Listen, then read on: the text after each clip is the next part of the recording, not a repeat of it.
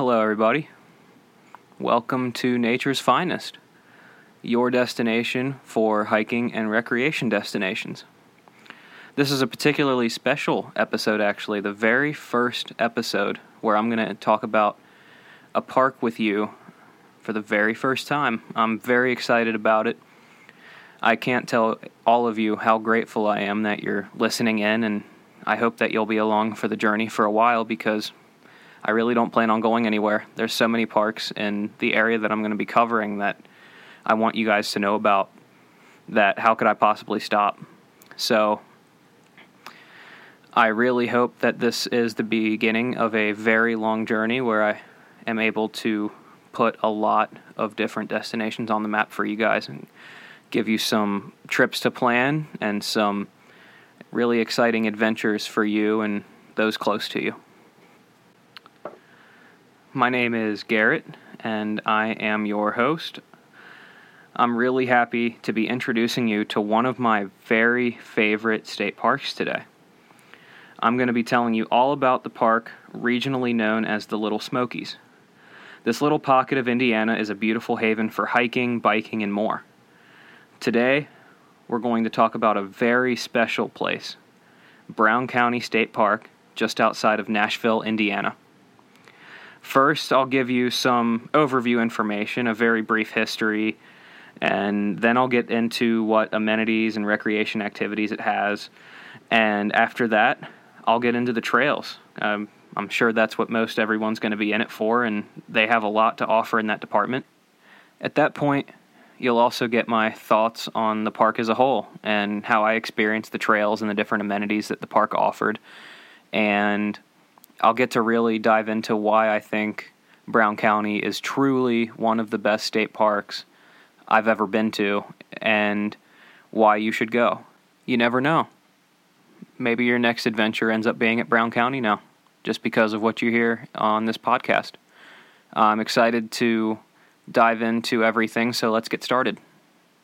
So, now I'll talk at you just a little bit about uh, the humble beginnings of Brown County State Park, and a shout out to browncountystatepark.net for having this information handy for me and for everybody on their website. They're not the official state park website, but they have a lot of great information, and it serves as a great kind of support or backup in case they you might have a question that isn't answered on the Brown County State Park official website, which I doubt because it's pretty comprehensive.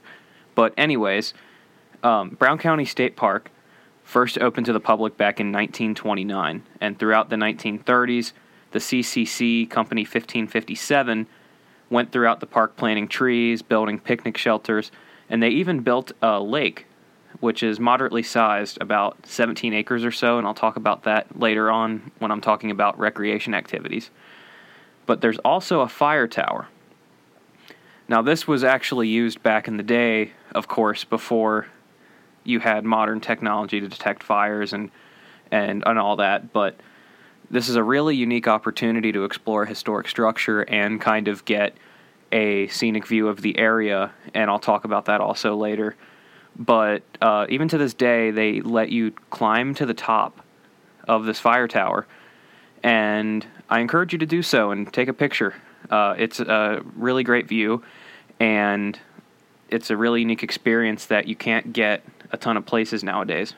But another piece of history can be found on the Friends Trail, which I'll also be talking about later. And it's the original booth that was at one of the gates, one of the entrance gates. And it dates back to the 30s, I believe. And it's a really unique experience to walk up to a booth that people used to pass by to enter the park almost 100 years ago you wouldn't really think that's a overly unique thing, but when you really think about it, the fact that that's been preserved for so long, it's pretty interesting. About the park itself, uh, Brown County State Park uh, covers just north of 15,000 acres, making it the largest state park in Indiana. Within that park, there is a network of hiking trails, a network of hiking and biking trails, and a network of horse trails. More on those in a few minutes. Beyond that, there are many other activities and amenities within the park. There are picnic areas all throughout the park, complete with picnic tables, charcoal grills, and some even have restroom facilities. You have a choice between picnic areas that have scenic overlook views, or if you're looking for something a little bit more private, shaded, wooded, you have those available as well. Provided you have a license, there is fishing within the state park at two different lakes, one of which is about 17 acres. There's also playgrounds for the kids, there's tennis courts, there's plenty of uh, outdoor activities to do. Lodging options are plentiful also at Brown County State Park. There are traditional lodge style rooms at Abe Martin Lodge. There are simple cottages for a more back to basics experience if you're looking for something simple to escape the modern world, but you're not quite ready to pitch a tent. There's also more well equipped, larger cottages. They'll have more modern amenities, more space. It'd be better for a family that wants to have those modern touches, but kind of in a more remote setting, if you will. There's also four campgrounds, and one of these is exclusively for those who are bringing their horses to the park. Yes, it's an equestrian campground. Not a whole lot of those in this region. I'm from around the Cincinnati area. I get out to plenty of Indiana, Ohio, Kentucky, and even Virginia state parks. I haven't run into this too much, so that's a really interesting option for people who want to bring their horse, get it out on the trail, do a nice horseback ride. Uh, it can be a fun time if you're into that. Of course, you have the other three campgrounds that will accommodate anything from a tent to a large RV or camper. I believe there's even a few pull through spaces, so it might be, if you're lucky, you might be able to get one that you don't have to back in, which is always nice. I know I'm not a fan of backing in anything larger than a midsize SUV, so to everyone out there driving a big old bus size RV, much respect. These campgrounds also have a mixture of primitive and modern sites, meaning you can get pretty much just a plot of dirt, or you can also get sites that have electricity. Off the top of my head, I believe water was a community thing, so you'll go up towards the shower house and fill up from a, a community pump, but they do have potable water on site, and so you don't have to worry about that. There's also shower houses at every campground, and one campground, the Buffalo Ridge Campground, has a camp store that'll have all your essentials the milk, the eggs, the bread, chips. I think they even had hot dogs and some breakfast meats, and also toiletries, firewood, ice, beverages. It's Pepsi products as of the last time I was there, which was a week or two ago. I recorded this in early August.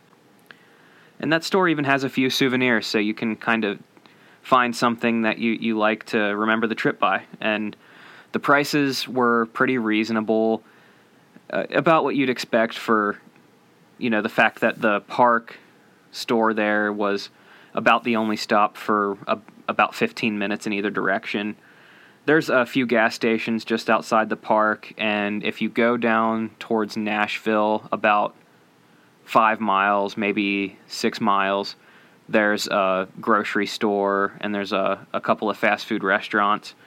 But it's pretty convenient being right there on the campground and being able to walk if you're on that campground or the neighboring campground, which I believe was the Taylor Ridge campground and just not having to go that far for any supplies that you might have forgotten.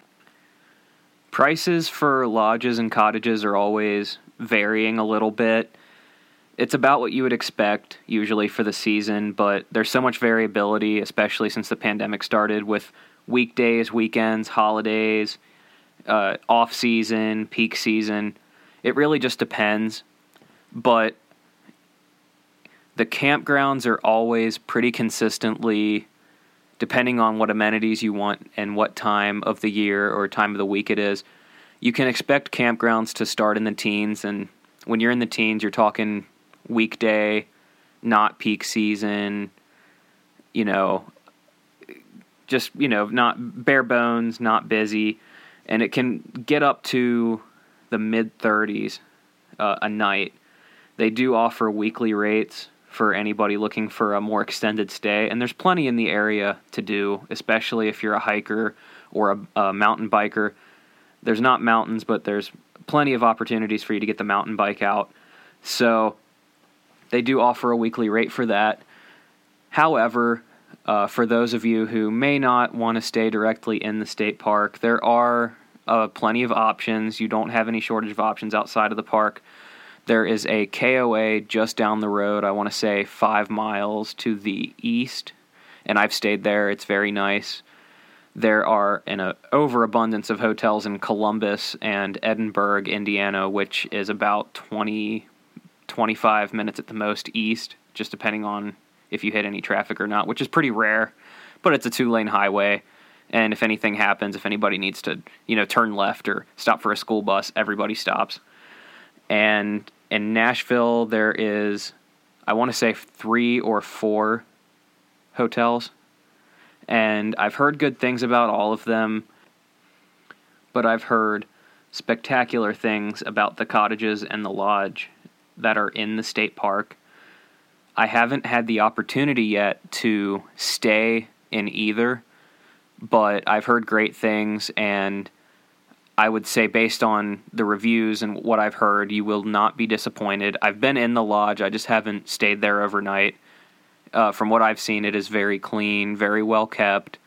Uh, Indiana Park Service really has a lot of pride in their parks. I've been to three or four of their parks now, and they're all just so clean from the random trailhead bathrooms all the way back to the lodge and the restaurants.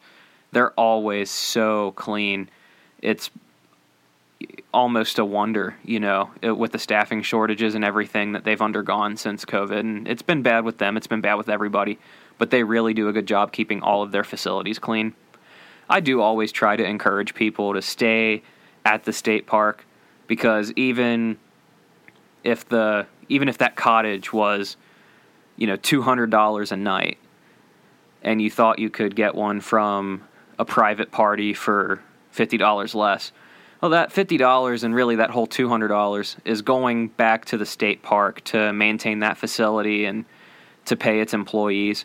So I do always encourage people to try and stay at the state park if they can and if they want to and if there's availability because you definitely want to see that money go back into the park.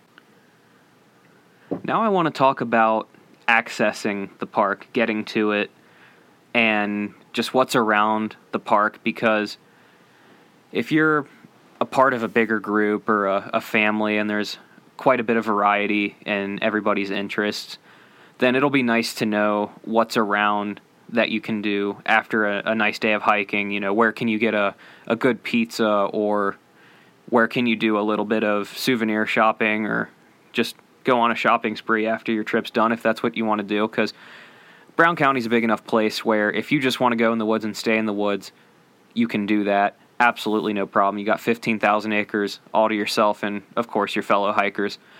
But in my family, there's some of us that really love to hit the trail, and there's some of us that love to do that. But after dinner, instead of going back out there, maybe we'll go shopping because that's just what they like to do. And I'm always just along for the ride, right? So I don't have an issue with that at all. And so it's always nice to get familiar with the area and not just the state park or national park or whatever, because you definitely want to know that this park genuinely does have something for everybody, the area around the park, I should say. So, uh, getting to Brown County State Park is not a huge challenge because you have uh, several highways that pass by. Interstate 65 runs north south, uh, connecting Indianapolis and Louisville, and Columbus is going to be right in between the two. And like I said earlier, Columbus is about 20 minutes east of the park. So you get off there, you get a pretty good preview of what the amenities are in Columbus, and there's plenty to do, there's plenty to eat, there's plenty of places to stay there. It's a great little town. Um, they're actually well known regionally for their architecture. If you look around, you'll see plenty of strange sculptures and buildings, and it's a really unique experience. So check that out if you have the time. But also running through the Columbus area is Indiana State Routes 7, 9, and 11. So if you're more of a backroads person, you can take those and eventually find your way to Columbus. US Route 31 passes through there. Indiana 46 runs east west. I usually take Indiana 46. It's a beautiful, just farmland highway. You can tell it used to be like the backbone of that little corner of Indiana before Interstate 74 went in because they right they run right along each other parallel and you get a really cool laid back look at the Indiana farmland which is really unique because on the highway you're just blasting by it at 75 mile an hour trying to get past that semi truck or you know just trying to keep up with traffic and you get such a more laid back take on the heartland when you take the state routes or the uh, even the old U.S. highways, in my opinion. So I always encourage people to do that because in Indiana, um, a lot of times you'll be on a state highway or a U.S. highway and find that the speed limit is actually almost as much as the interstate. So in the case of 46, um, it's usually 55 mile an hour until you're like passing through a town or a school zone. And 74 going the same way is only about 15 miles an hour more. So, yeah, you can save some time by taking the interstate, but I always think it's worth it to pass through the charming little towns and see the farmland in a different way than you've ever seen it before. It's probably also worth mentioning that Interstate 74 actually goes north of Columbus. It runs east west, but once you get to once you get adjacent to Columbus, you're actually approaching Shelbyville, which is, I want to say, 45 to 60 minutes north. But if you need Interstate 74, you can take that to Greensburg and catch Indiana 46 there. And you'll still get a little taste, about a 35 ish minute taste of the farmland, driving through the farmland, like I was saying, at, at a lower speed, taking it in, feeling a little bit less like you're a part of the hustle and more like you're a part of something simpler. It really is, in and of itself, a bit of a step back in time because th- there's just really no other place you can go, in my opinion, where you see just this mix of flat cornfields and then off in the distance there's this grouping of trees just all to itself couldn't be more than 10 acres and 10 minutes later you're in this town that you could easily be back in the cornfields from in five minutes.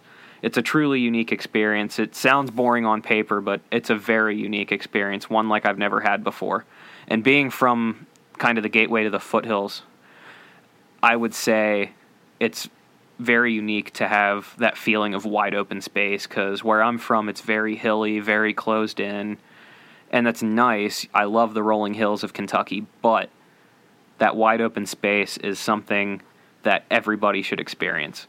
Last but not least, US Highway 421 also runs through Greensburg, which is about an hour east of Brown County State Park.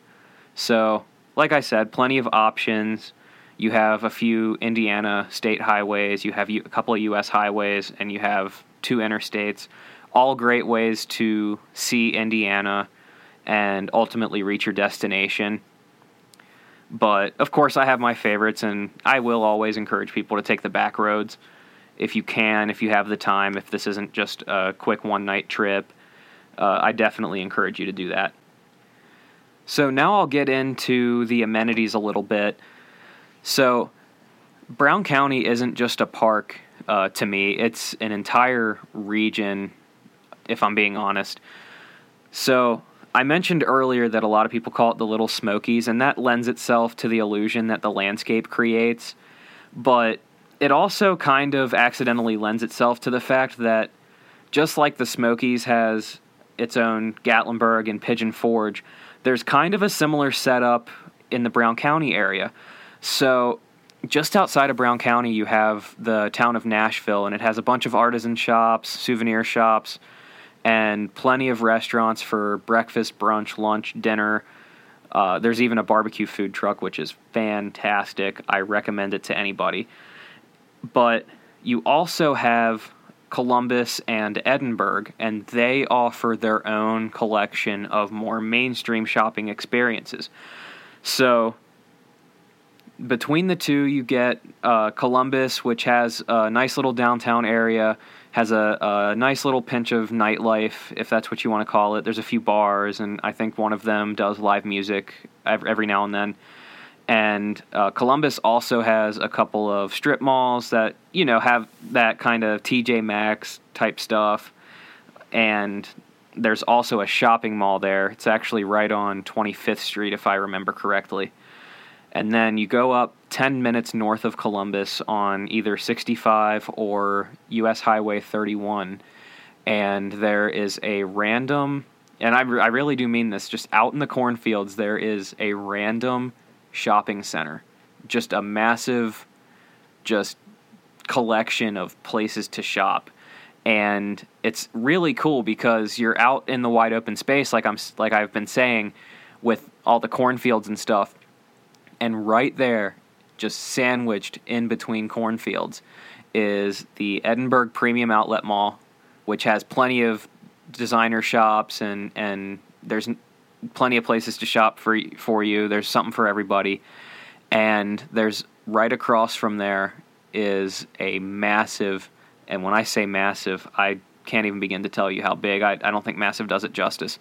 It's an antique mall, a big one. It's called Exit 76 Antique Mall and you can see it from the highway. It is huge.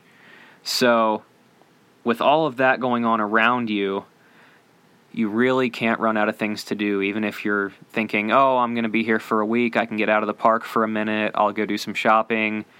It's my spouse's birthday. I want to take them out for a nice dinner and some shopping. There is a restaurant right there, and they're not giving me anything for this. I really just need to recommend this place. If they happen to hear this, great. If not, great. I'm recommending it anyway. There's a steakhouse right there by the outlet mall and by the antique mall. It's called Montana Mike's. And if you are within 10 miles of this area, go there. If you're within 20 miles of this area, go there. Just go there. That's all I'm going to say. The food is fantastic. Um, and some of you might be familiar with that name because it is a steakhouse chain, actually. But down here in Kentucky, we don't have that. And usually when I travel, I go further south, and I don't usually make it north. The Montana Mike's in Edinburgh, Indiana is actually the closest one to me. So I don't want to sound like I'm geeking out over a chain because there's some of you that might say there's one on every block, but where I'm from, there's not, and our steakhouses just aren't quite as good. Um, so definitely check that place out, especially if you're unfamiliar with it. If you are familiar with it, I could probably tell you enough to say that they probably do maintain the standard for the brand. It's always very clean, good staff. So if you're familiar with the joint, then you might find that this is your favorite location. So, anyways, enough geeking out over the area. Um, I'm glad I told you about it because there might be somebody you're traveling with who wants to pay a visit to some of these locations. But I'm really here to tell you about the park. So let's shift gears and talk about the park and its trail systems and its leisure activities. I'm really excited to talk to you about this because there's so much to do in the park that depending on how much time you have, you might not even be able to get away to explore all the places I was just talking about. So, without any further ado, let's get started. So, Brown County really has three different trail systems. You've got one that's just for hikers, and then you've got one for biking, but cautious and considerate hikers are also welcome to use those trails. And the third is for horseback riding. The system of hiking trails is going to amount to approximately 20 miles ranging from pretty easy trails to pretty rugged trails. Although there isn't really any real treacherous spot on any of the trails, nothing is going to be overly taxing or feel like mountain climbing or anything like that. You're just not in that kind of area. Even the harder trails, you might say, are forgiving to an extent. There are 10 trails numbered 1 through 10 as well as two more the Friends Trail and the Discovery Trail. and those trails are the ones that are exclusively for hikers.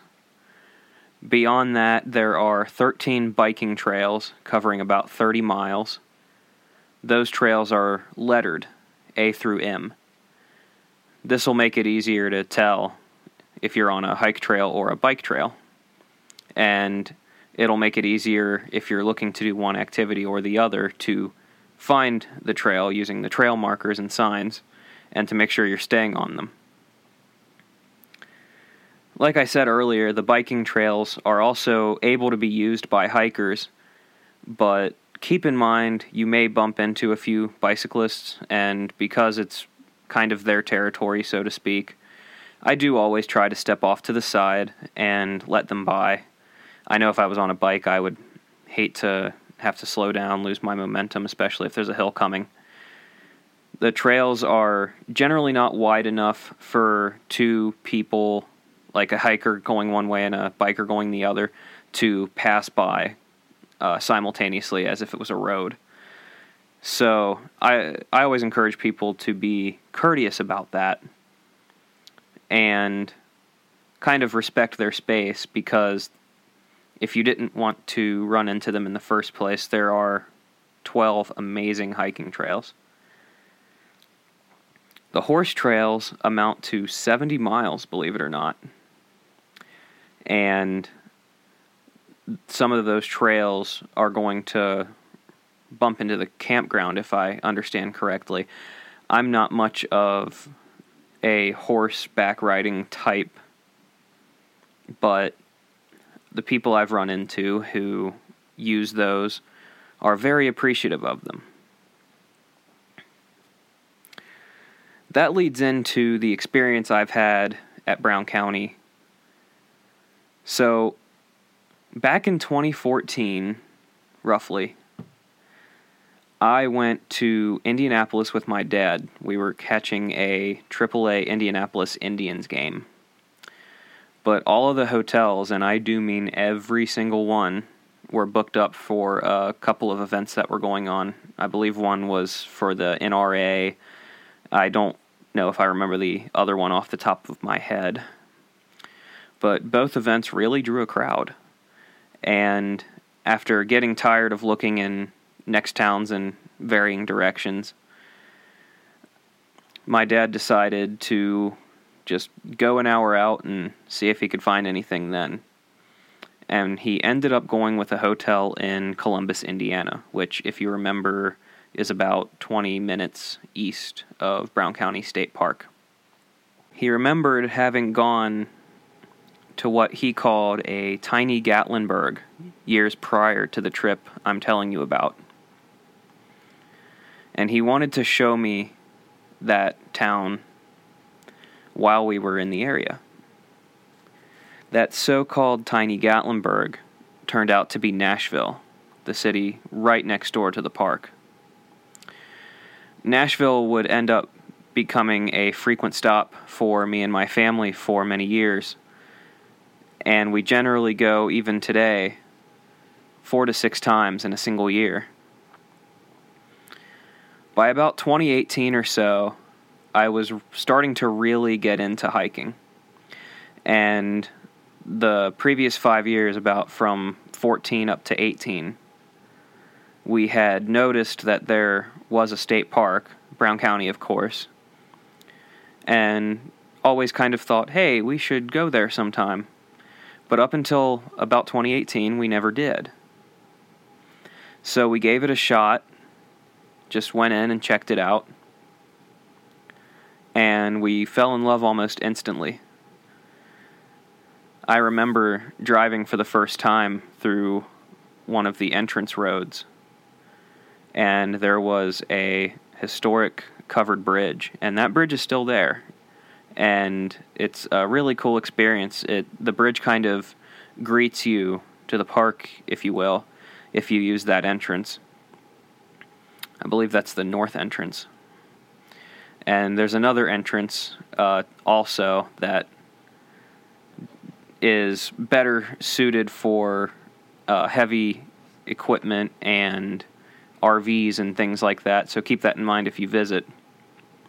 But if you don't have a camper or an RV or anything like that, if you just have a car or just like a minivan or a, a small pickup truck, go through the covered bridge at the north e- entrance. It's really cool. And you get through to the other side of that covered bridge, and you're just thrown into this beautiful hilly landscape. Something that I guess if you only think stereotypes about Indiana's landscape, you know, the flat cornfields and all of that, you can kind of get thrown off when you find a landscape like this that's got all these rolling hills and beautiful lush green plants and trees. But the feeling really does come over you. And to this day, I still get that feeling every time I enter the park. There are a generous handful of trails that I have had on repeat for years. And because these trails are so amazing, I have yet to complete every trail in the park. I just keep going back to my favorites and mixing in a new one now and again.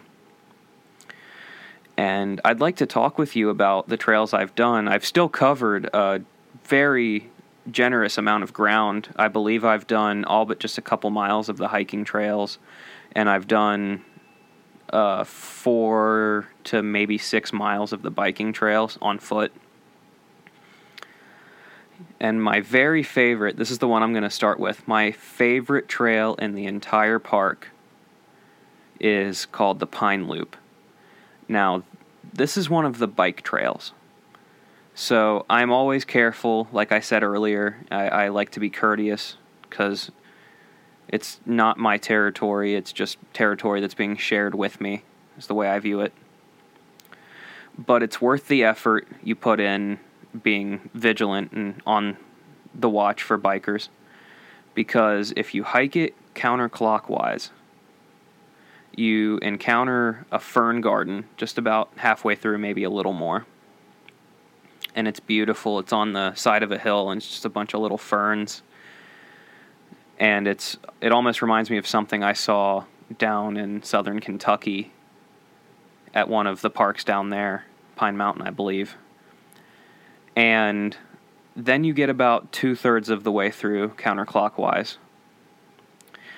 And I really think this is a breathtaking section of the trail that you hit at that two thirds mark or so, which would be about a mile and a third. This is uh, just about a two mile trail.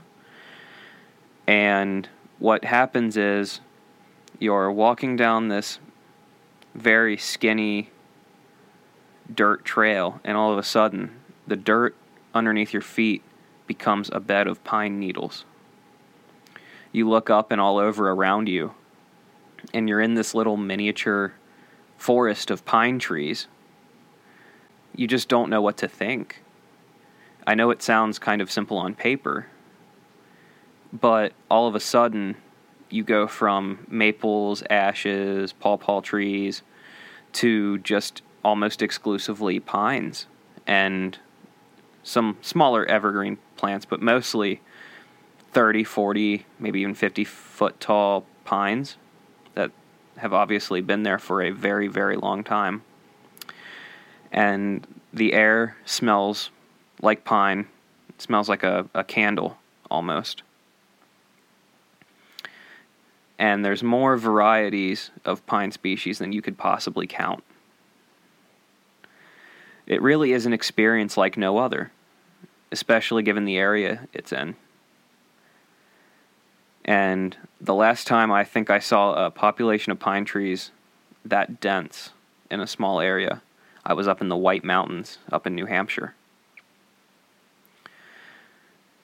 And it's just a feeling absolutely like no other. The Pine Loop is a great warm up trail if you're hiking or if you're on your mountain bike. While there's not a bathroom at the trailhead or necessarily too close nearby at a visitor center or anything like that. You get about a quarter mile into the trail, again counterclockwise, and the trail brushes up against the restroom that is at the playground. There's like a playground slash picnic area. And so you have that convenience, even though it might not be right at the trailhead. It's only a, a quarter mile, maybe three tenths of a mile into your hike.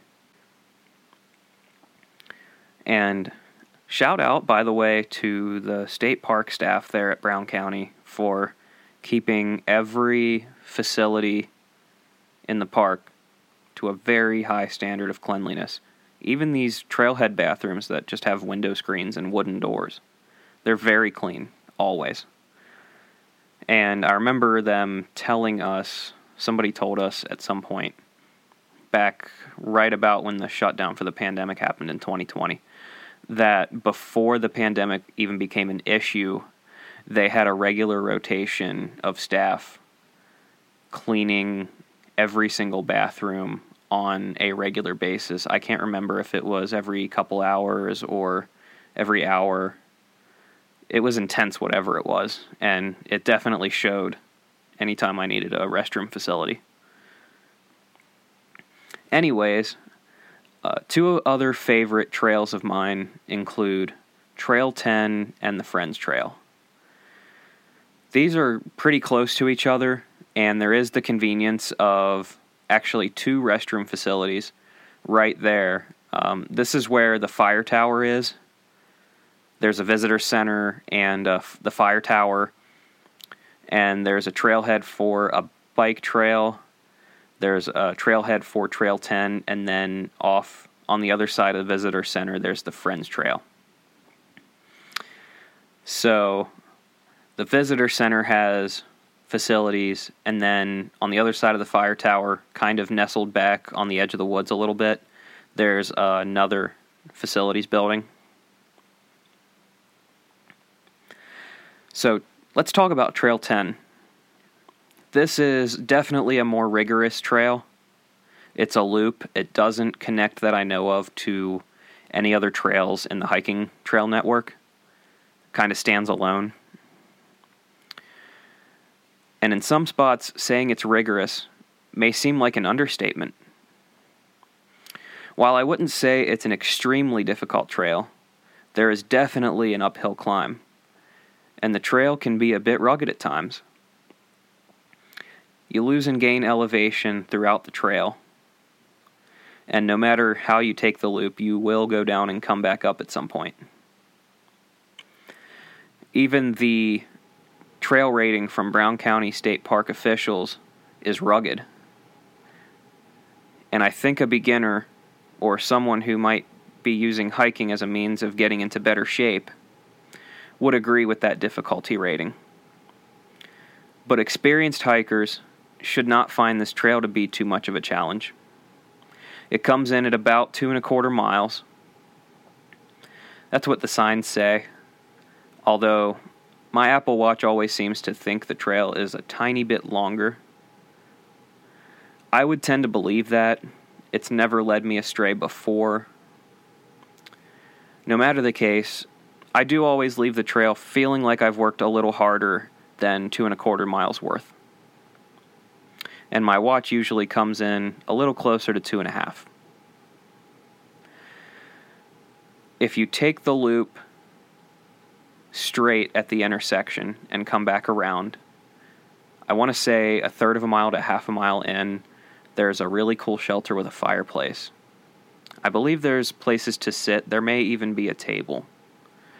And there's a bit of an overlook that gives you just a peek of the rolling hills way back there. But I would imagine in the fall, winter, and spring, that would be a, nice place to warm up if there was a fire going.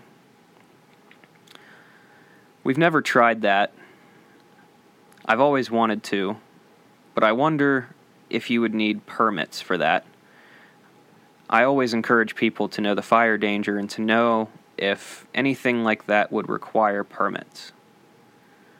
Because parks are just worth a little bit more research. Anyways, the Friends Trail, which was made possible by the hard work of the Friends of Brown County, is actually a very short handicap accessible trail.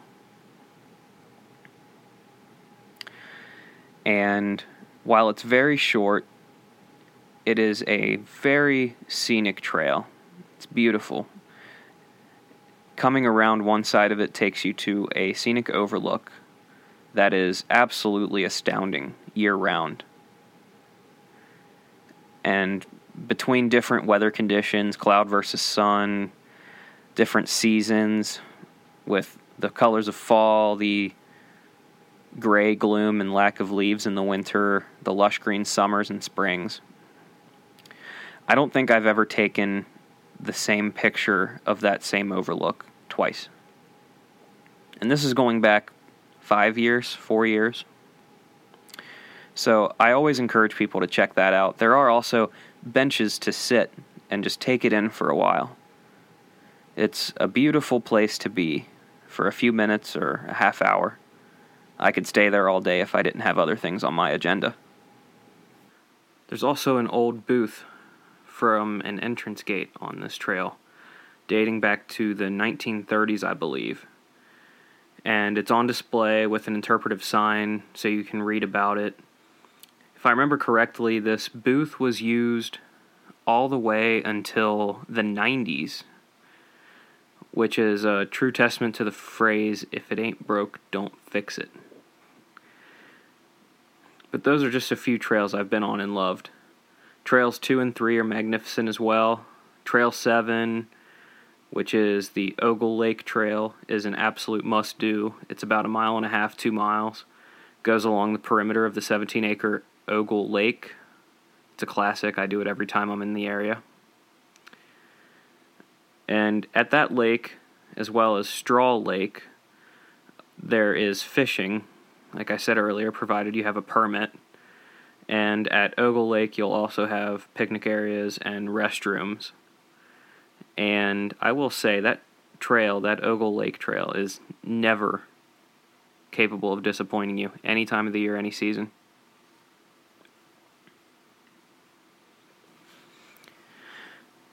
On that note, I have actually been to Brown County State Park for every season.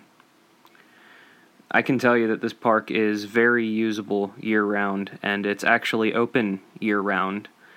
And this includes the campground. The weather is typical for this part of the Midwest. It's something I'm familiar with, living only two hours away from the park. The springs are warm and usually pretty rainy, the summers are pretty hot, between the 80s, sometimes even hitting 100, 105 on the hotter days.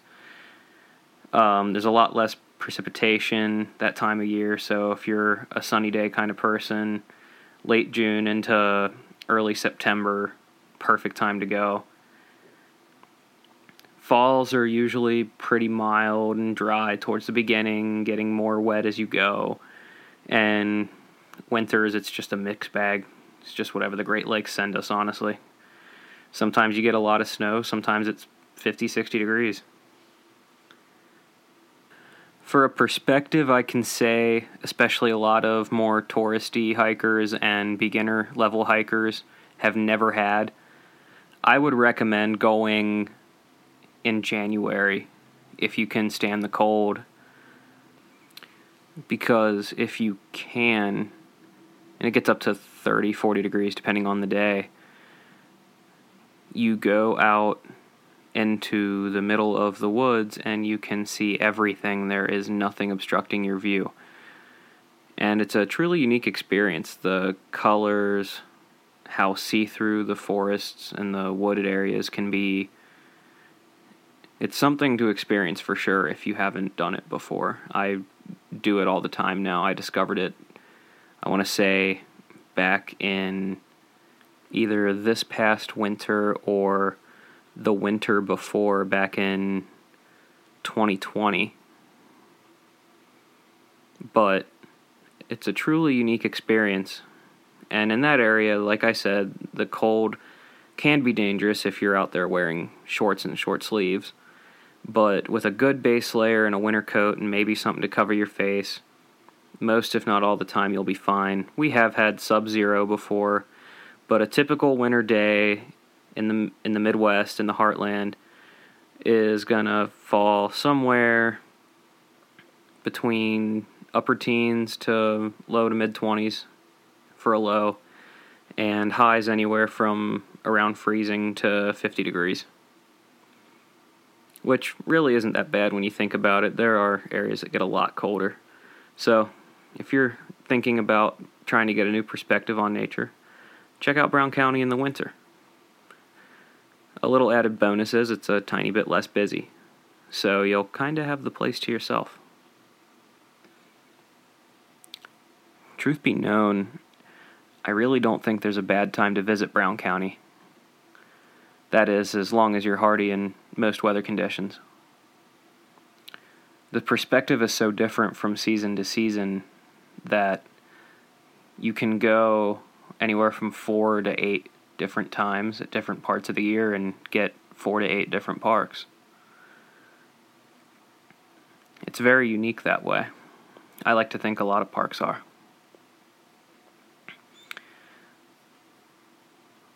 but throughout the year you can see all kinds of wildflowers and maples, sycamores, pawpaw trees, yellowwood trees, just to name a few,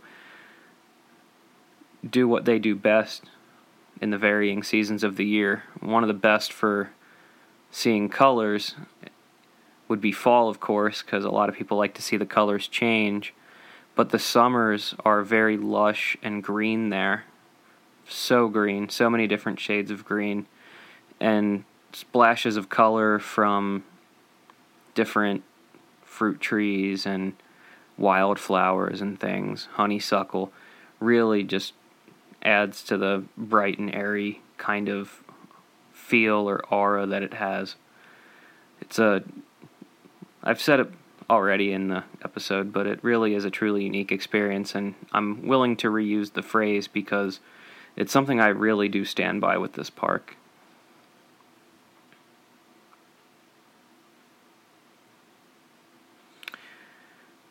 Speaking of wildlife, plants, and things,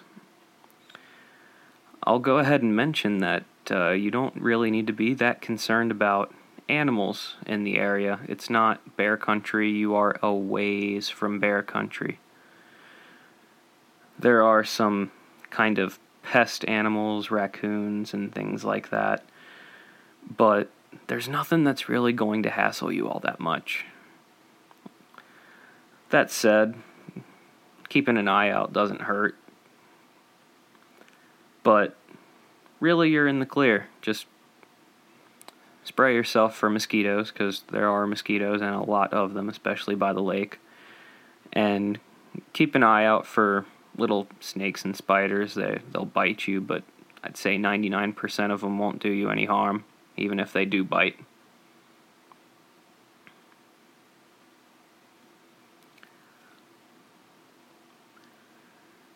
Another added bonus of this park is that there's as many miles to drive on as there are to hike on. You get 20 miles of completely wooded, scenic 25 to 30 mile an hour roads.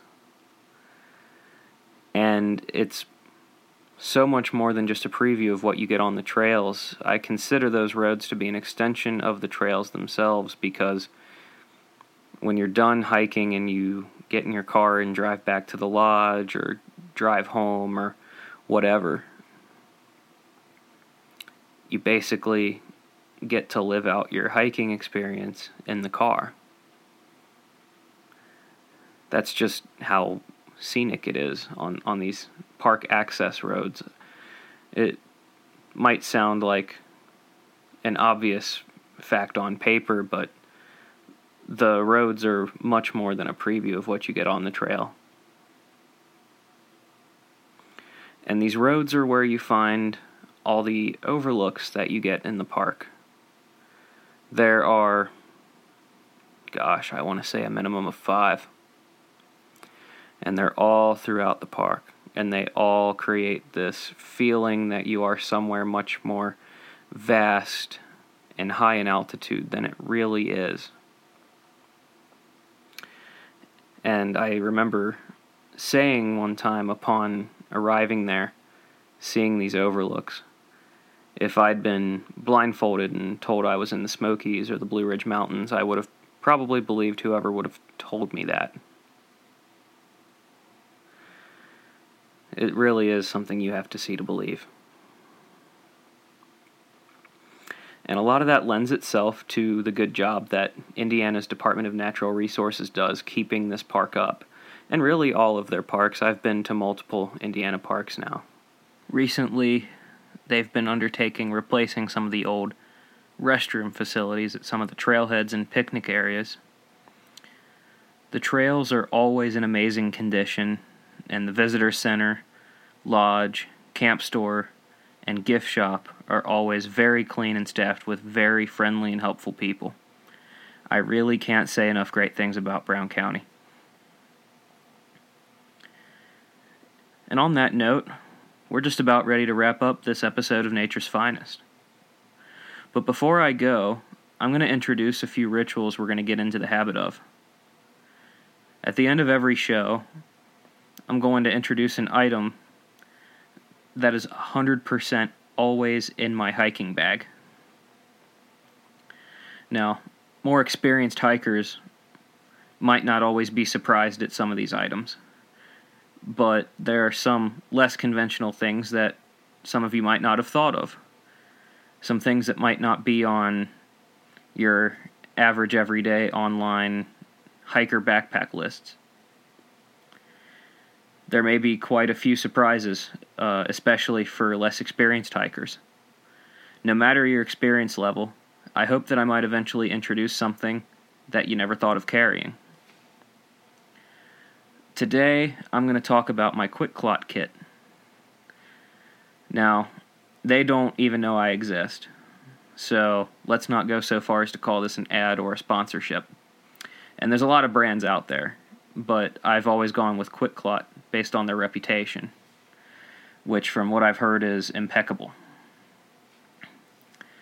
I always have a QuikClot kit in my bag because while a lot of times I'm out on trails that I might not get quite that badly injured, you just never know. And I would hate to be three, four, or much less 10, 12 miles from my car and perhaps even further from medical assistance, and not have the proper tools to be able to make it that long. So basically, if you're unfamiliar, this is more of a medical alternative to a tourniquet. And what I mean by that is this is a medical grade kind of temporary fix to a bleeding problem that you need to patch up on the trail. If you are losing blood, if you fell and you hit a sharp rock, or if unfortunately you're hiking and you get lost and you end up on hunting grounds or something, this kit will get you by until you can get to a hospital. It will stop the bleeding just long enough for you to get there, or at least minimize the bleeding. It is not a cure, it is not a do it yourself, get better by magic type thing, but it is something that can help you reduce bleeding for an amount of time that could be long enough uh, to make it to medical services. Of course, hiking is an outdoor adventure and something you do at your own risk, so why not be prepared?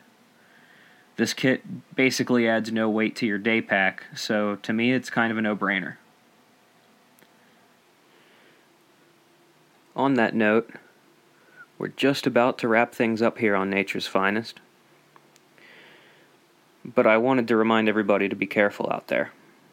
Whether you're doing a quarter mile loop with your kids, whether you're solo hiking on the Appalachian Trail or anything in between. Wherever you are, be careful.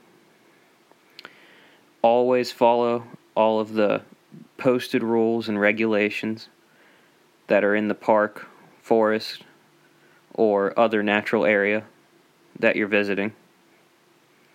Always know what the level of fire danger is.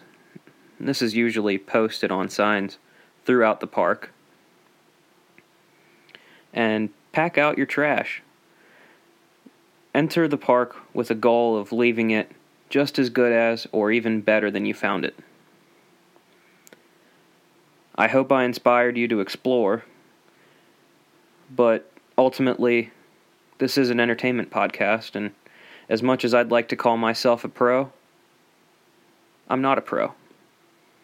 There's a ton that I'm still learning, and my knowledge could never compare to that of a, a ranger or a resource employee at any park or any forest or anywhere that you visit. I always encourage people to call those offices. Ask what to expect. They're so passionate about what they do, they'll have every answer you could possibly imagine. They'll tell you everything about the weather conditions, the trail conditions, and what animals to watch out for. Not only that, but talking about it kind of makes their day. So, always do ample research and know what you're getting yourself into. Next time on Nature's Finest, we're going from state park to National Historical Park.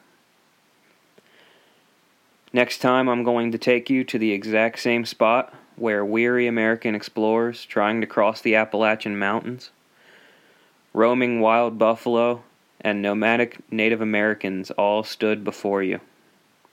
There's even a sign to designate it. Unreal overlooks, challenging trails, and a rich history including a remote settlement dating back to around 1900, all make this park the ultimate destination for the avid hiker, backpacker, or history buff. Next time on Nature's Finest, we're going to Cumberland Gap National Historic Site, one of my favorite places on earth.